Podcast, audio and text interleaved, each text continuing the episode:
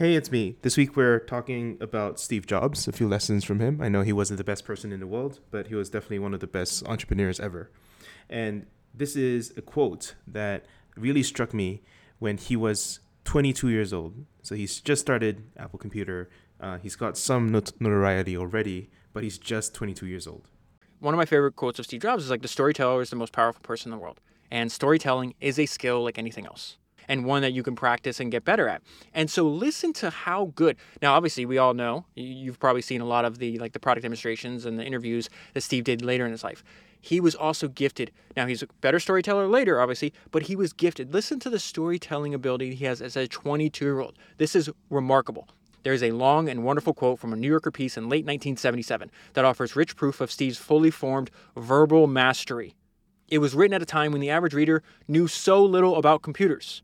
So the magazine's reporter is at a like a computer conference, right? And he finds a young Steve Jobs manning the Apple computer booth.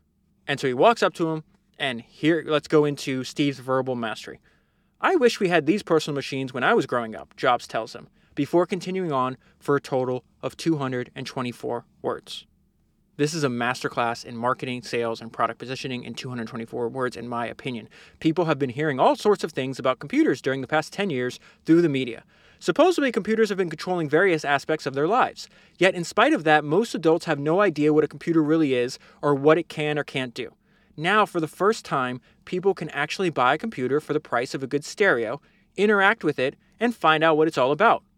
Consider the camera. There are thousands of people across the country taking photography courses. They'll never be professional photographers, they just want to understand what the photographic process is all about. Same with computers. We started a little personal computing manufacturing company in a garage in Los Altos in, seven, in 1976. Now we're the largest per- personal computer company in the world. We make what we think of as the Rolls Royce of personal computers. It's a domesticated computer. People expect blinking lights, but what they find is that it looks like a portable typewriter, which, connected to a suitable readout screen, is able to display in color. There's a feedback it gives to people who use it, and the enthusiasm of the users is tremendous.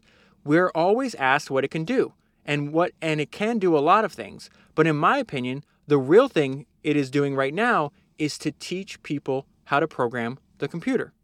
That's the end of the 224 words. Then the, this author, this Brent's interpretation of what just occurred is fantastic, so I'm going to read that to you as well. The reporter asked if Steve would mind us telling his age 22. Speaking off the cuff to a passing journalist, Steve finds so many ways to demystify for the average person the insanely geeky device that he and Woz had created. He understood their fundamental fear that computers may take over too much of modern life. He sympathizes with their ignorance. He offers several analogies, which is how most people think.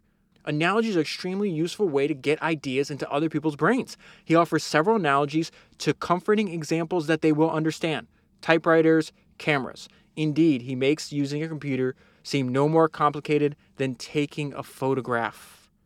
Going so far as to call the Apple II domesticated, and yet he elevates this is this is his gift. It's uh, incredible that he was able to do this so at a young age. Listen to this. This is about the product positioning part I mentioned earlier and yet he elevates both his computer, excuse me, his company and its computer into something aspirational. He links this machine made a few months earlier, uh, a few months ago, by some disheveled California misfits to Rolls Royce, the 73 year old paragon, paragon of sophisticated industrial manufacturing and elite consumer taste. He even calls Apple a world leader, an absolutely unprovable claim that rockets the little company into the same league as IBM, which was then the industry's giant. He was an extraordinary speaker, and he wielded that tool to great effect. I find there's so many lessons from this quote that I'm just going to keep it short and sweet and think about how I can use this kind of thinking to pitch the stuff that I work on.